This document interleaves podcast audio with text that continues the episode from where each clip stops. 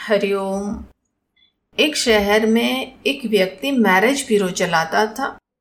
उन्होंने एक बार शहर के मध्य में एक बड़ा सा स्टॉल लगाया और ये घोषणा करी कि अपने मनपसंद पात्र को प्राप्त कीजिए।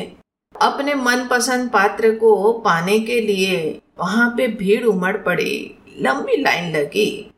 एक युवा ने प्रवेश पत्र प्राप्त किया और उन्होंने अंदर प्रवेश किया। सामने ही उन्होंने एक बोर्ड देखा कि आपको कैसी पत्नी चाहिए? सुंदर चाहिए या सामान्य चलेगी? उन्होंने सोचा कि सुंदर ही होनी चाहिए।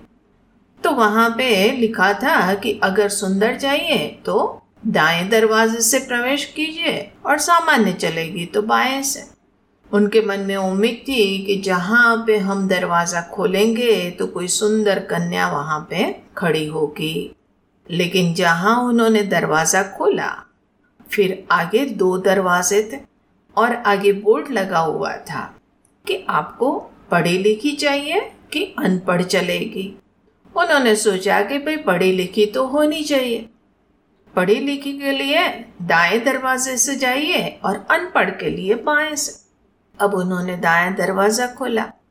फिर अंदर एक बोर्ड लगा हुआ था कि अच्छी सुशील, कार्य में दक्ष, सुंदर गुणों से युक्त, ऐसी पत्नी चाहिए कि साधारण चलेगी।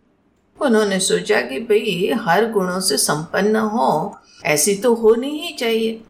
तो उनके लिए कहा था कि दाया दरवाज़ा खोले। उन्होंने सोचा कि अब तो सामने कोई न कोई पात्र उपलब्ध हो ही जाएगा। जहाँ दरवाज़ा खोला तो फिर वहाँ पे फिर से एक बोर्ड पड़ा। और वहाँ पे लिखा हुआ था, वो नौकरी करती हुई चाहिए या घर काम हाउस वाइफ हो तो चलेगी? उन्होंने सोचा कि भाई, नौकरी धंधा भी करती हो तो महँगाई के ज़माने में दोनों जाने कमाते हो तो अच्छा ही रहेगा। तो उसके लिए बताया गया ये दरवाज़ा खोलिए और उन्होंने वो दरवाज़ा खोला।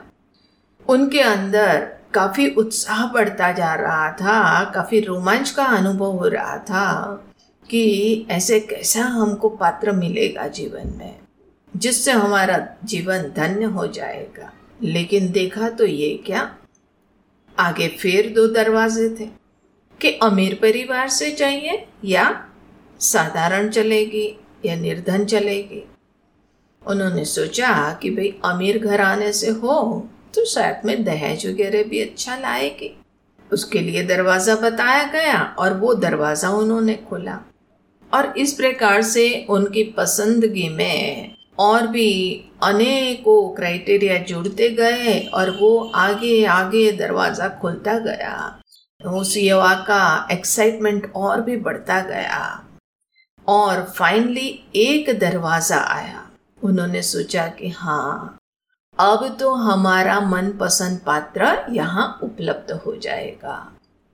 जहाँ उन्होंने दरवाज़ा खोला तो सामने एक शीशा लगा हुआ था और उसके नीचे लिखा हुआ था कि अपनी शक्ल देखी है। ये पढ़कर वो युवा बहुत ही लज्जित हो गया। मन ही मन उनको गुस्सा भी आया।